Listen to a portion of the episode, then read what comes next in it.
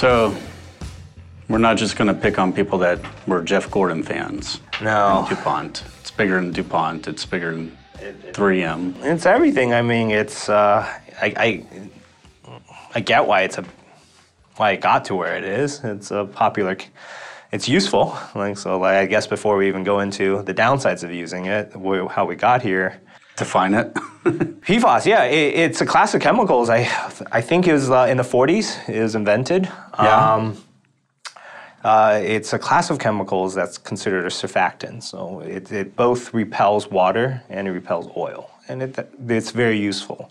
A Sure. lot of usefulness from those properties, um, and so really Man-made, right? Not naturally found. man-made. There is no natural um, uh, occurrences of this type of molecule, and it because everything gets repelled from it. You know, there was always this assumption early on when it was invented that it's harmless because if it doesn't touch, if if you put it on you and it just washes off, it doesn't want to stick to you. The assumption has always been that okay. So if you're a politician, you want to bathe in it. Oh yeah, uh, the the joke for a long time was Bill Clinton was made out of Teflon, and Teflon is a Right. class is, is PFAS. Right. So it's a type of PFAS. So uh, they really got really popular um, because of those properties. But what's really important about it being uh, both hydrophobic, so it's afraid of uh, water, and hydrophilic, uh, and uh, afraid of oil, it's also because it's very stable. So the molecules are defined by uh, a carbon fluorine bond. So this is where I get to go into my geeky chemist self. All right. Uh, the carbon fluorine bond in chemistry is one of the most is one of the strongest bonds you can make. It's very hard to break. So heat, pressure, it's very hard to So actually it doesn't catch on fire. it doesn't catch on fire, and if you make a PFAS molecule, or if you make a molecule with this carbon fluorine bond, it's really hard for that molecule to degrade and break down into something else. So if you're trying to make a consumer product, for instance, well, it's perfect because you make it and it's just it's there. You don't have to worry about it.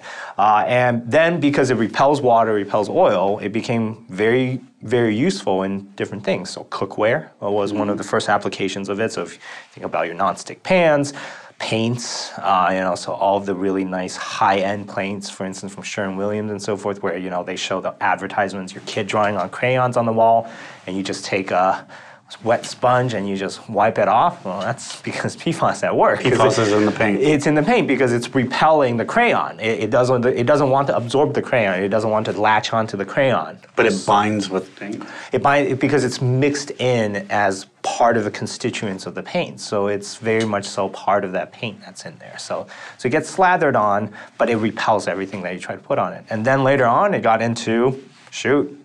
Uh, I, there was a fad in the mid 2000s. I remember uh, the stain repellent pants, right? So they show people. the squirt- Gore-Tex Yeah, they sh- they they show squirting ketchup on it, and you just wipe it off. And so it became really popular uh, in those applications as well.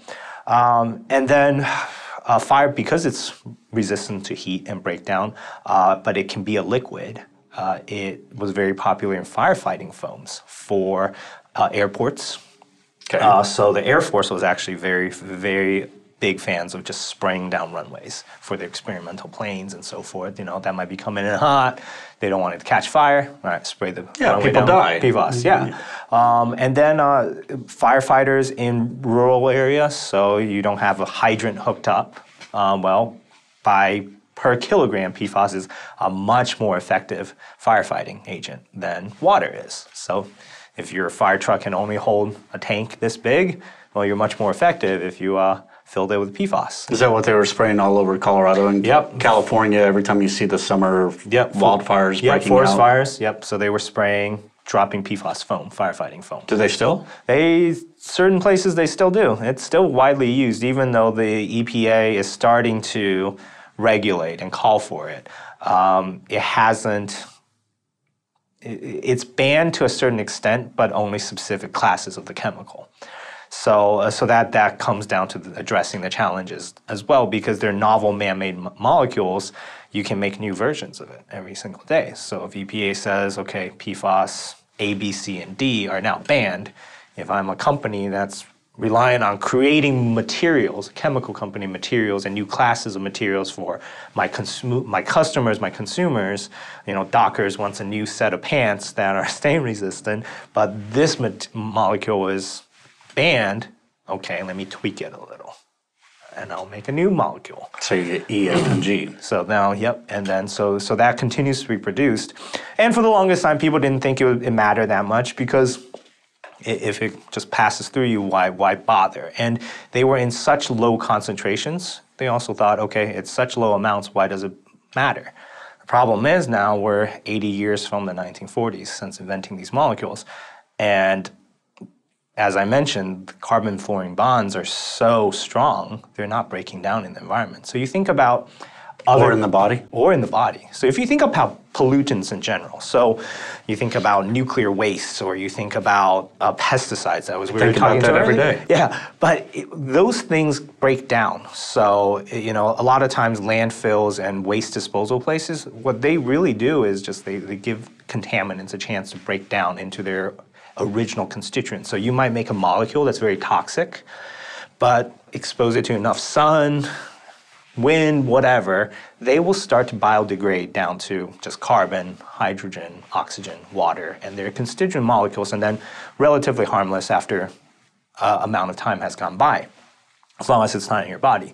One challenge with PFAS is it doesn't. So whatever we've made stays in the environment. And over the course of 80 years of having this molecule been invented, it's starting to accumulate now.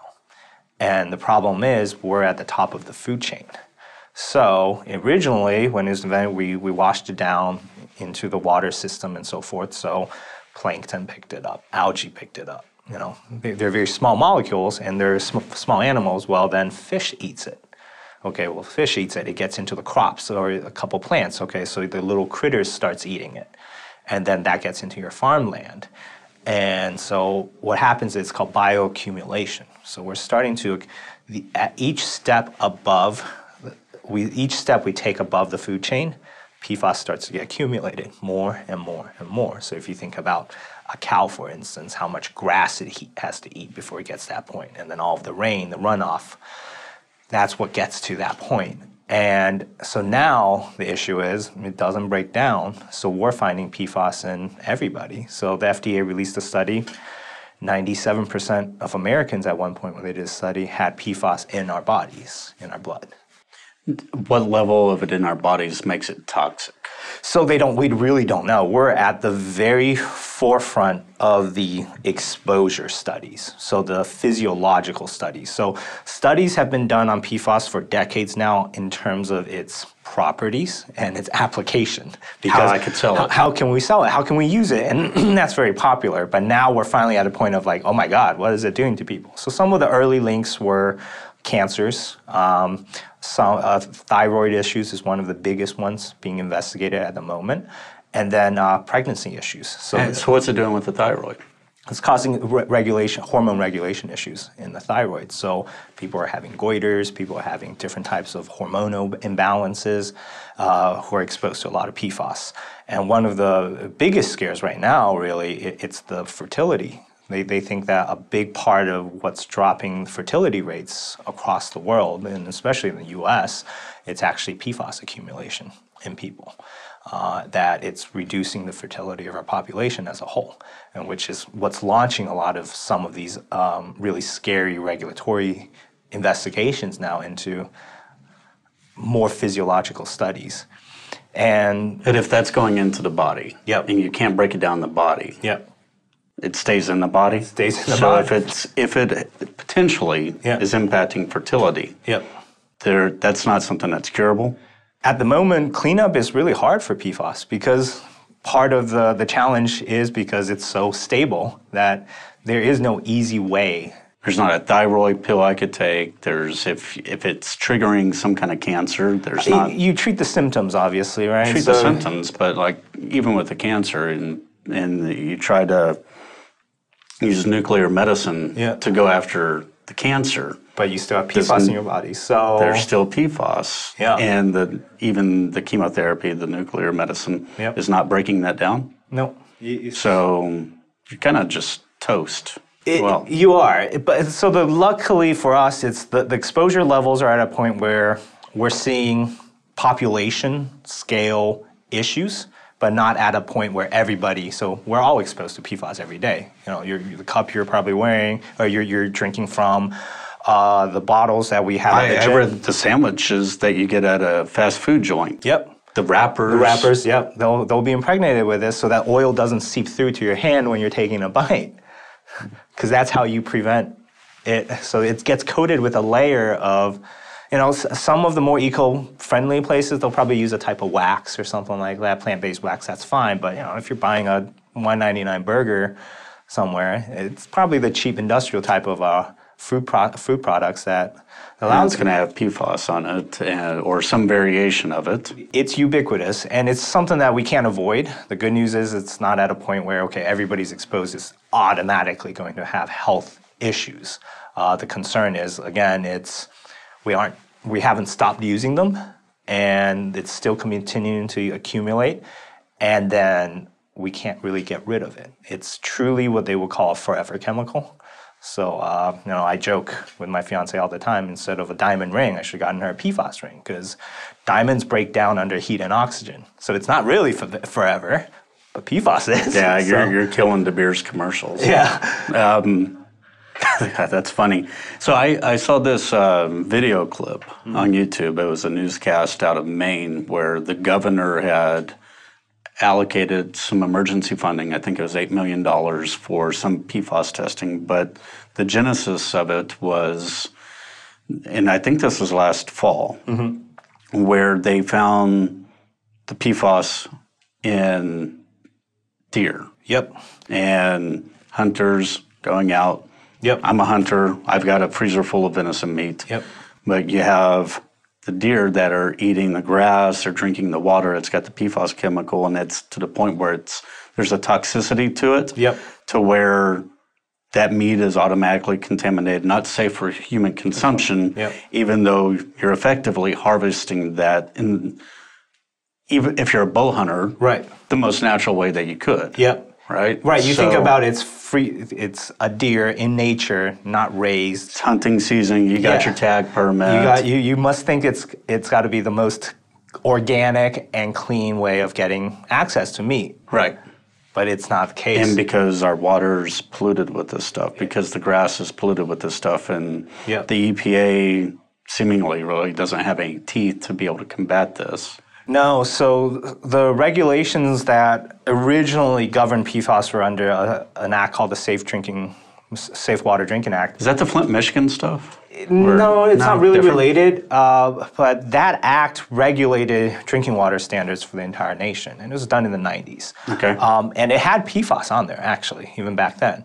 But the challenge with that was the, the molecules were relatively weren't understood very well, and that act was really written to facilitate testing, not really facilitating actual physiological impacts. So it was to make sure that it was an act that was written so that people can test properly. So you can't make it too hard, otherwise, certain municipalities or agencies won't be able to test because they don't have the capability to test. And it's been generally regarded that the limits for PFAS as part of that act is sometimes between 20 to 100 times too high, or the initial limits set by regulatory bodies. So now the, the regulations are coming down again, and we're in the early stages of new EPA regulations, but they really haven't been passed into enforceable regulations. So there, there are regulations that exist. So EPA states, okay, this method, method 537 or whatever they're using for testing drinking waters, and these are the acceptable limits for analysis. But it's not really an enforceable act at the end of the day. And and part of that, I think, you know, and it's really more my own opinion, but I think part of it is there is no cleanup you can do. So let's say if we found out the entire city of Dallas's water has too high of PFAS limits, well, you can't really shut off the entire city of Dallas's water, nor is there a way, easy way of cleaning up PFAS. There's no online method of cleaning up PFAS. You can't run it through carbon filters over and over again. I mean, that's going to be really expensive if you have to do that. So you but- can, but think about on a city scale wide, right? So you're still, it's more about we can eliminate, let's say we do put filters in everybody's spigot at home. Okay, so what you're drinking and cooking with is fine. Okay, well, do you then filter the shower water that you're going to shower Actually, I do. Yeah, so My, you my, my wife is a nutritionist. Okay, we have these. So but go ahead. Yeah, so so that becomes a challenge. But then, do you then filter the sprinkler on your lawn?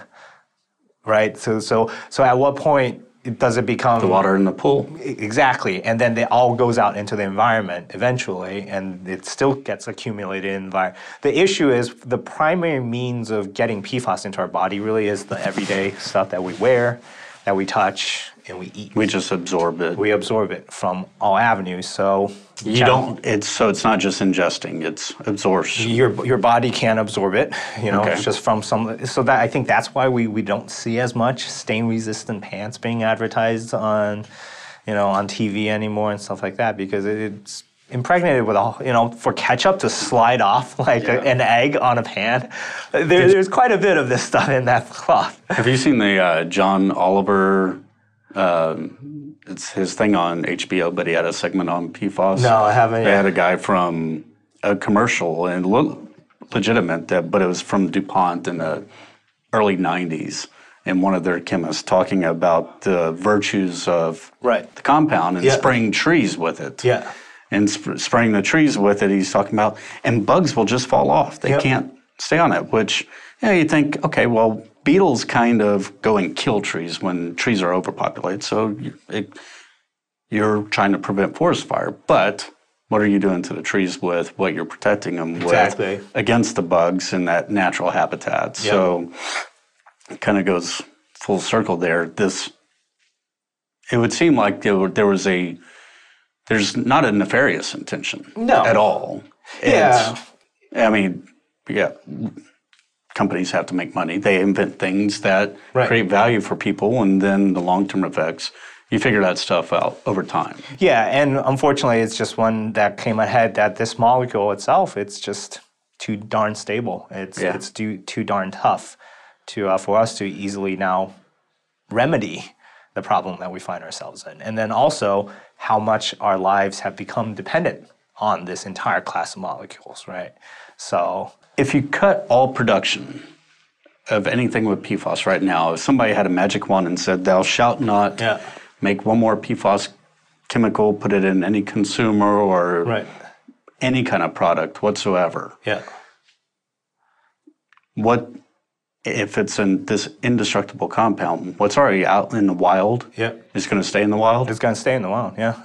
It, it will take millions of years before they would even begin to start breaking down. That's how strong that mole- those bonds are between that molecule. It takes in right now the only methods really of getting rid of rid of PFAS. It's really high heat incineration. So we're talking over a thousand degrees in a furnace of this material being just burned to crisp before you can actually break apart the carbon fluorine bonds for the molecules to be broken down. That doesn't really work for our water supply and our livestock. No, yeah. And so the only way we can get around it now is testing, is making being aware of what are the hot sites. So in May, right, we, we found deer that a couple deer that were tested and were suspected of being, you know, potentially being contaminated, and they go, whoa. What would have been an indicator where they said, "Let's go check out the venison"? So, uh, you know, most likely, uh, probably triggered by something else. Uh, I, I believe in the case of Maine, what triggered it was dairy testing, which goes through quite a bit of testing, and I think a dairy farm uh, downstream of a of a uh, decommissioned industrial plant that used to manufacture a lot of this these uh, this class of compounds was tested, and then the dairy products was found to have a lot of P, uh, really elevated PFAS levels in it, and I think through that capturing and testing, they found the deer, and then so you, then you go as a as a regulator or as somebody who regulates envir- uh, environmental regulator, you go, okay, where is the most logical place next that it would accumulate up? So you think about foragers, you think about animals that are in the in the wild that are drinking the water, eating eating grass off the ground that's being fed by the water and the runoff, and they're the ones that constantly accumulate. So the next thing you go to is okay, and then how does it affect the population? So then you think, okay, hunters hunt, and it's the deer that's grazing for generations in these areas, you know, around this plant as a whole let's test them. So what they do, they, you know, they shoot a couple deer and then they get the tissue analyzed and the elevations through the sky, and they go, okay. Do they go and check fish? There's got to be streams and lakes in that area. Oh yeah, fish are shown to have extremely high elevated amounts constantly, and so the easy thing to do, or the, the prudent thing to do, if you're the state of Maine at that point, instead of testing every deer, because we'll get into it, PFAS testing is very difficult, is to say no eat. You you issue a no eat order. So to to all the hunters in the entire state of Maine, Just like if it was E. coli or yeah, just don't eat it because we really can't. Because if you don't have the capability of testing every deer that was ever shot that year, you know you you. You, you really can't do that. And right now, PFAS testing is extremely expensive, even for simple matrices like water. It's very expensive to do. So, trying to do tissue in deer, it's even more expensive and time consuming. Who's responsible for the testing? No. Is it the municipality? Is it the county, the state, federal government? I mean, this is, it's not just a US problem, right? Stuff happens in Canada, Mexico, Nicaragua. yeah, Is it in third world countries? It's every. I mean, it's ultimately it's in everywhere. Uh, it really comes down to whether, again, it, because the molecules are so beneficial, do you take away the quality of life improvements to a developing country that you know these molecules can provide? Right, a nonstick pan that works really well to help you know lessen food waste and so forth. They're worried about their Right, next they're meal. worried about their not- next meal, not not contamination. Exactly. So, uh, you know, some of the countries that are starting to look into it quite a bit are your usual suspects, right? The U.S., Europe, and Your first world. your first world countries with, you know, quite frankly, first world problems that Right. to, to start to be able to look into this. And other countries are, quite frankly, incentivized to not be as aggressive. So, like China, for instance, the world's leading chemical producer of raw materials around the world, they, they, probably they their environmental protection agency don't view PFAS as a what they call a persistent organic pollutant because well a lot of their industries rely upon it. How do they view it? What Uh, they consider it a pollutant, but it's classed below sort of what you would consider the U.S. would now, or is starting to move into seeing as a very uh, harmful mo- molecule. So the China's classifying it more as, you know, don't dump it, but so we, we have it up it. here with burning coal. yeah, we have it up here of like, okay, let's look at alternatives. Let's stop using it as much. Uh, let's find out everywhere where it is so we can avoid it. In countries that are producing it, a lot of times it's more like, keep making it, but you know, just don't dump it in the river, or don't dump it in the river between the hours of 8 a.m. and 5 p.m. So, so But for you that just need a pan to cook on, yeah, Right. it's it's a concern, but it's not your biggest concern because you're fighting for your next meal. Yeah, and At, the, at the end of the day, the, the amount that you ingest on a daily basis, it's minuscule. It, it really does not affect you at all. It is just the continued persistent accumulation that we're seeing. So certain populations will get it more. So folks who, for instance, in the U.S. who live near Air Force bases, there's a lot of remediation work being done. You know, lawsuits occurring at the moment between the U.S., the Department of Defense and these local communities because, well, the Air Force was just hosing it all down.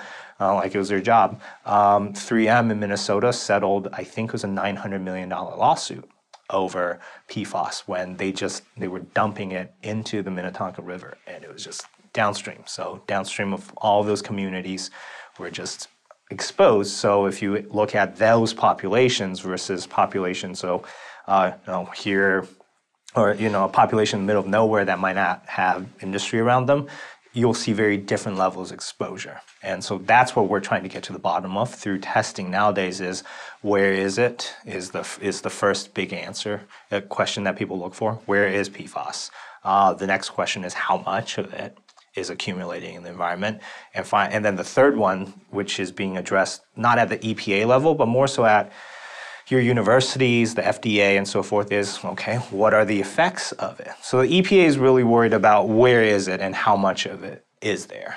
And then different segments of the government and studies are done to address the scarier part of the question of okay, how is it going to affect me? And what they're discovering right now is it could be a fertility issue, it could be a cancer trigger, it could be Hormonal issues. yeah. thyroid, hormonal. Yeah. So there's a lot of bad things that they they know that for sure, or it's It's Very- statistically significant. statistically significant, but with very strong, conclusive scientific evidence that suggests that it is certainly not a harmless chemical in our body. That, that, that that's for sure been accepted widely across the scientific space is that this is definitely not a regardless of who you talk to even the scientists at a DuPont or at a 3M or at a Dow they will admit openly that this is not You don't want it in your body. Yeah, this is not a benign piece of chemical. You know, the, the marketing spin from producers of it might just simply be like, well, shoot, you, you just can't take away nonstick pans from everybody, right? You know, like, shoot, I, I- know friends who can't barely cook an egg on a nonstick pan. Like, I, I don't want to teach them how to season a cast iron. like, that'd be even a bigger nightmare. So, hmm. so that, that's where it, it, it- it's very hard. Oh, that, that trade off seems, you know, cancer or learn how to cook an egg on yeah. cast iron. Yeah. I, I think I would probably invest in, in the cast iron and learn how to season it. Yeah, so so the challenge is really it's it's so prevalent. Um, 97% was a of our 330 million people in this country have PFOS in our body. and based on that number, I think you know I'm sure the FDA did not have a large, uh, you know, sample size. You know, I, at 97%, my assumption is 100% of the U.S. population has PFAS uh, of a detectable level in their body. And you know what is the level that causes issues? That's to be determined, right? So, Yeah. you know, Shaquille O'Neal at 7'2 and 300 pounds probably takes a bit more uh, PFAS in his body to affect him versus myself, uh, a significantly smaller person. So, But he gets more wrappers from the fast food joint. yeah, so so he could be exposed more. He's wearing bigger pants. I don't know. So those are some of the studies that we really won't know for five to ten more years because really it's just starting to pick up steam in the last two to three years. Have PFAS, the physiological effects of PFAS, really started to garner academic interest.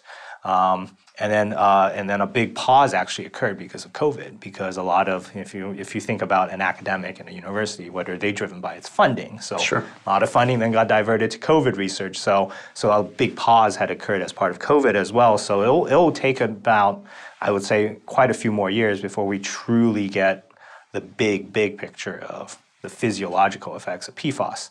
So today, for PFAS, it's really about just knowing. It, it's the testing because there is no the, the middle portion of it, Which is what you do. which is what we do. We So we help how do you how do you test? What do you what do you um, so that's the challenge with P, uh, with PFAS. It, a feel so if you think about traditional environmental testing, so for certain compounds, for instance, if you're trying to test for uh, fertilizer runoff, you you would have a field kit that looked for nitrogen. So fertilizers have a lot of nitrogen in it. So you collect water, and it's usually just a little tube. You put the water in there, you put a little bit of the test reagent in there, you shake it up, and if it turns blue, kind of like a field drug test, lots of nitrogen and you compare it to how blue is that test to tell you okay the amount of it or you do a ph test how acidic or how uh, basic the water supply is those are pretty easy field tests the problem with pfas is we believe it's an issue at very low levels. So we're talking parts per billion parts per trillion levels in the environment can potentially be a concern. Well kits like that don't exist for pfas so you need to bring it to the lab to do testing. spectrometer testing? You have to use what they call an, an LCMS again uh, to implement, and it's a very very expensive piece of equipment, and it takes a very well trained scientific eye to even interpret the results that come out. Somebody may not have been listened to the last one. So Mm-hmm. what's an LCMS? So it's a liquid chroma- chromatography mass spectrometer. Uh, so it's a uh, a technique that ta- is very specific and sensitive that will be able to see down to the levels that you need to measure. So it will be able to tell you how much of a molecule is in your sample. And then importantly, it will tell you, it will look, you can tell it to look specifically for the molecule of interest. So think about wastewater that comes out, sewage, and it's got everybody's junk in there. You know, eh, you know, from a meth shop up the up the street cooking meth to just our raw sewage that we're cooking down. It's all in that water. And so, you know, if I tell you tomorrow, you know, you got to tell me if PFAS is in there, you need an instrument that can sift through all of that junk and then only look for PFAS, you know, at much lower levels than all of the other contaminants that might be in there. and then also be able to measure down to parts per billion, parts per trillion. And that's the power of that instrument. And that's how we're able to detect PFAS today. And it's the only, really the only way of detecting PFAS today. There are some methods where you measure the fluorine content of water. So obviously you're doing carbon fluorine bonds. So you go, so you make, so it makes sense. Okay, we just test for elevated levels of fluorine. Well, there are communities that fluorinate their water automatically. Right. Oh, I brush my teeth with a fluorine toothpaste every day, so it goes into the water. So trying to spot a PFAS elevation when we're talking parts per billion, parts per trillion above what is already a very high concentration of fluorine becomes difficult. So you end up having to rely on this specific and sensitive technique.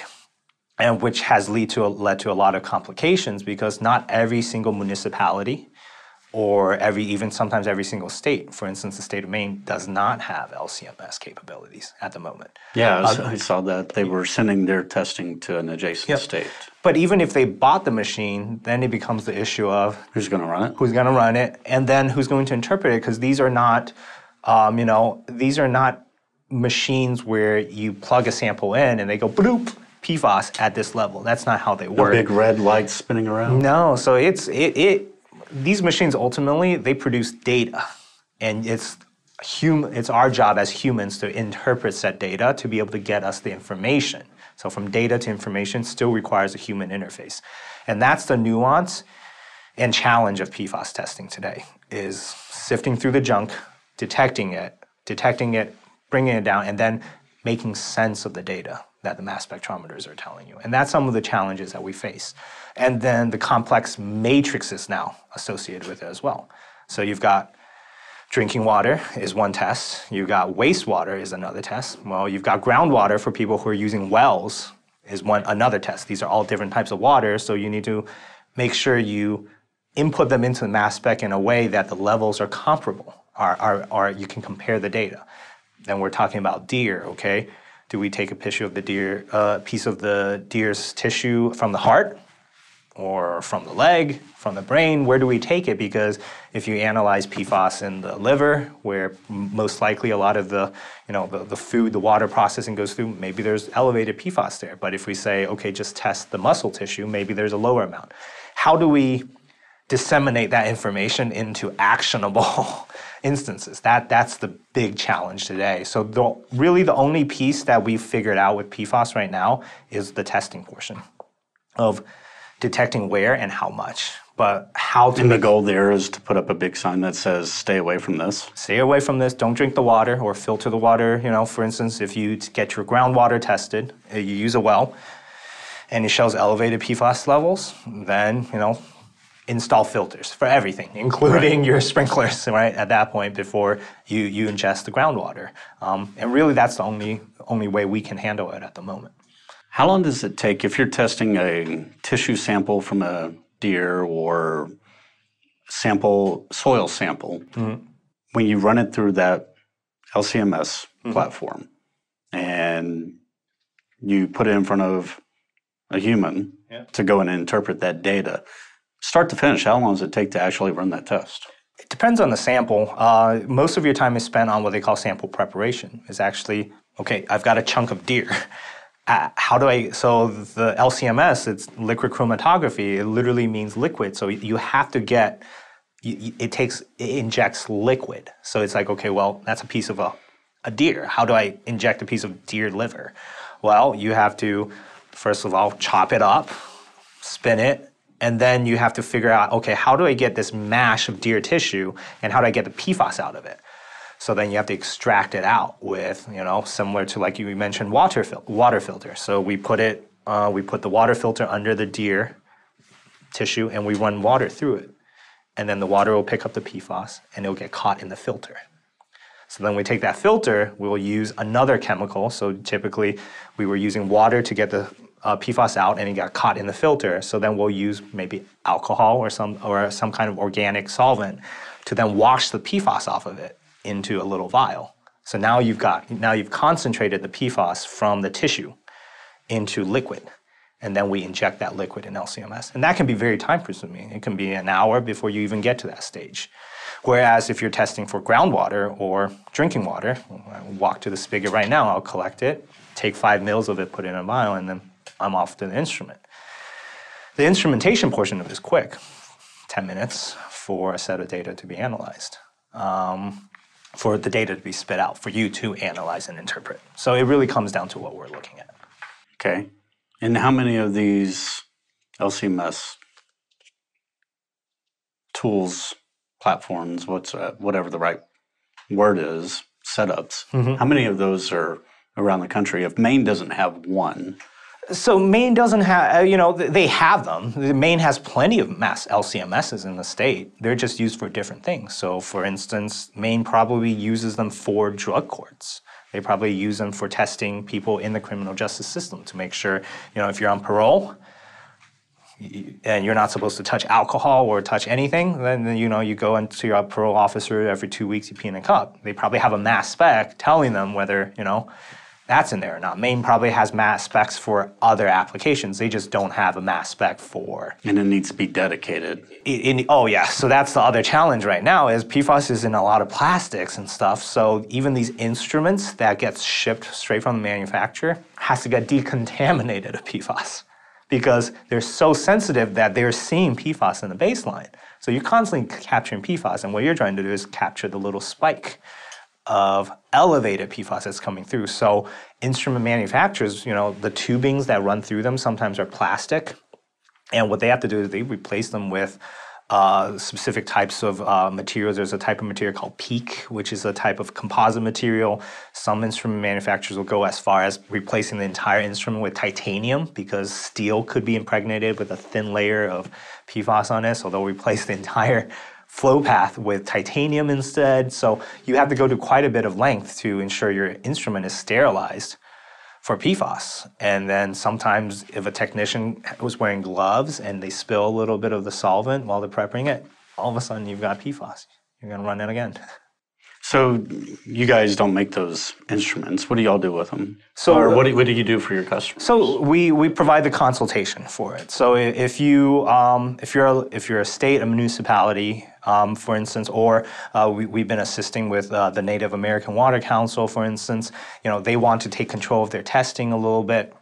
We provide that assistance. Okay, how do you set up a lab, and then how what instrument choices do you pick? Because if you're looking for PFAS in waste remediation, so you're at a, if you're a lab, let's say you start a lab, you're an environmental lab, you don't do LCMS testing. You're a mom and pop shop that does pH readings, you know, pathogens analysis for the local water supply and so forth, and all of a sudden you're getting Mom and pop shop does pathogen testing. yeah, so there, there's mom and pop environmental shops. They're pretty small. They usually contract to your local municipalities. They're just small labs, you know, 10, 15 staff. And all of a sudden they get a bid for PFAS samples. And then they're like, oh, okay, we can do it. You know, they win the bid because they're locally owned and so forth. And then they realize we don't have the expertise for it. And then they send all of the samples out to a couple. There's only two or three really large companies that do PFAS testing at the moment. Do y'all do that where people send to you? No, we don't do our own testing. Uh, we're hoping to be able to do it here by the middle of the year. Um, but at the moment, what we do is we, we help set up labs because we have the methodology done and developed. So, what I mentioned about how do you interpret the data, uh, whose instrument do you pick? And again, it's uh, whose testing are you looking to do? So, mom and pop shops looking to do remediation work at an Air Force base where you're very elevated levels. You don't have to buy the highest end instrument to do it because you're reading pretty high levels, anyways. But if you are looking to do deer tissue, where you have to see very low and see through a lot of junk, um, then you're going to have to buy a high-end instrument. So we help with a lot of the consulting so that you don't have to list. We, we help cut through some of the marketing buzz from the manufacturers on what to buy, what not to buy, uh, help select the platform, and we implement the platform. So we install it, we train you, we train the, and we develop the method for actually seeing the PFAS. As far as being able to analyze it, that human capital component, is that something that that mom and pop shop that's testing environmentals, are they equipped or is it a new hiring decision or is it something they can be trained up? They can be trained up, especially if you're already doing environmental work. Uh, you're pretty close um, to being able to achieve some of that work already. So we'll be able to help train your staff to be able to uh, interpret the LCMS data uh, for PFAS. Now, whenever, if I am that person that's trying to interpret that data, do I I'm not just reading a chart. I would imagine there's some kind of big data analytical engine that I run it through. Yeah, so the, the instrument manufacturer will have a software suite that will help you dissect the data. Um, ultimately, uh, the way it works is we tell this instrument look for these specific PFAS compounds. So specific, like if you're doing EPA 530, uh, 537, I think it's like 15 compounds. So we program the instrument and we literally say, look only for these 15 compounds. The instrument will run and will tell you, okay, of the 15 compounds, I detected 10 of them. And it'll say at these levels. And then so, so the instrument will be able to tell you that. And then we are the one, we're sort of the translator. We program the instrument to help you get to that stage of that, of that data. Okay. That makes a little bit more sense to me. Yeah. So, from a scale perspective, this is kind of, uh, like you said, this started in the 40s. Yeah. We've got this slow burn to get to where we're at, Yeah. or seemingly slow, depending Yeah. on how you want to characterize it. What is, how do we measure the scale of just how bad this is right now? Because we, we see the news reports Yeah. picking up PFAS bad, PFAS bad, Right. deer, water, all these things. Right. Not good at all Yeah.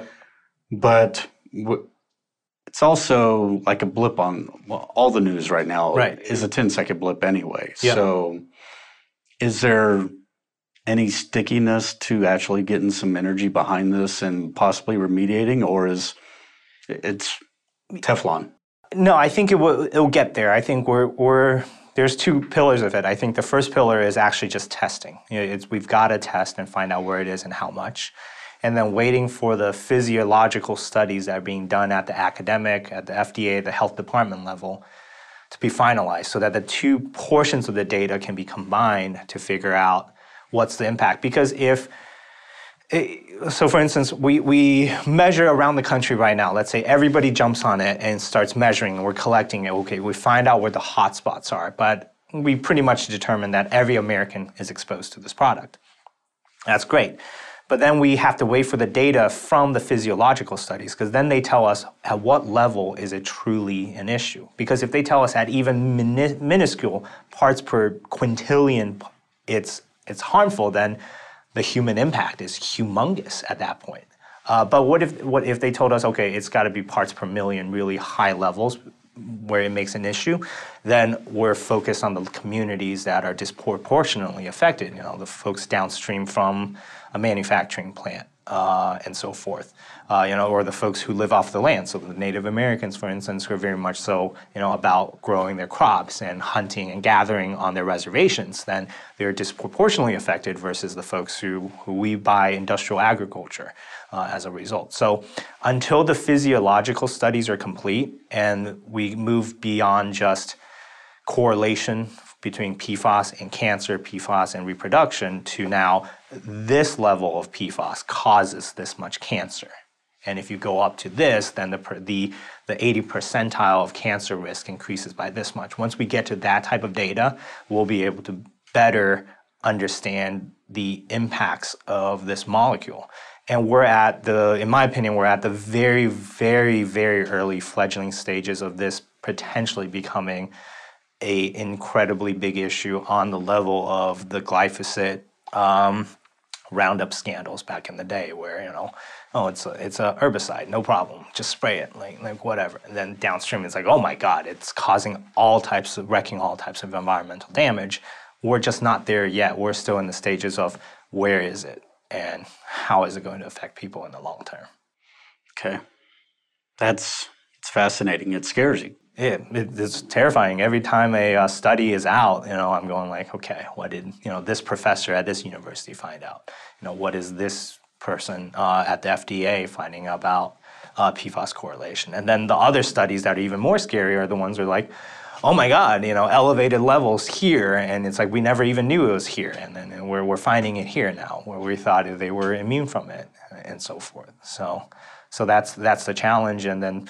Uh, every day, though, we continue to make new PFAS. That's the other that's the other concerning portion of it is um, companies are driven to innovate, and they make new versions of PFAS are being invented every single day. To that exists within current regulatory requirements but Yeah, because if it's not okay, my new molecule isn't under the new EPA directive. Great, now I can sell it again. Or, God forbid, I want a molecule that's even more stable or even more flame, you know, flame proof. Let's say, you know, an airplane manufacturer says I need, uh, you know, this insulation to be even more flame proof. Then, okay, we go. Well, then we'll innovate and create a new molecule for that, just being driven by industrial demand. Um, and then we'll, we'll have to pick up the pieces and the consequences as we figure out the actual impacts of these uh, these molecules. You've got a hard stop Yeah. happening right now, so man, I appreciate you coming in. Absolutely. Yep. Fascinating stuff. Look, Yep. Maybe uh, you're out of Chicago, so maybe next time we'll do something remotely. Sounds good.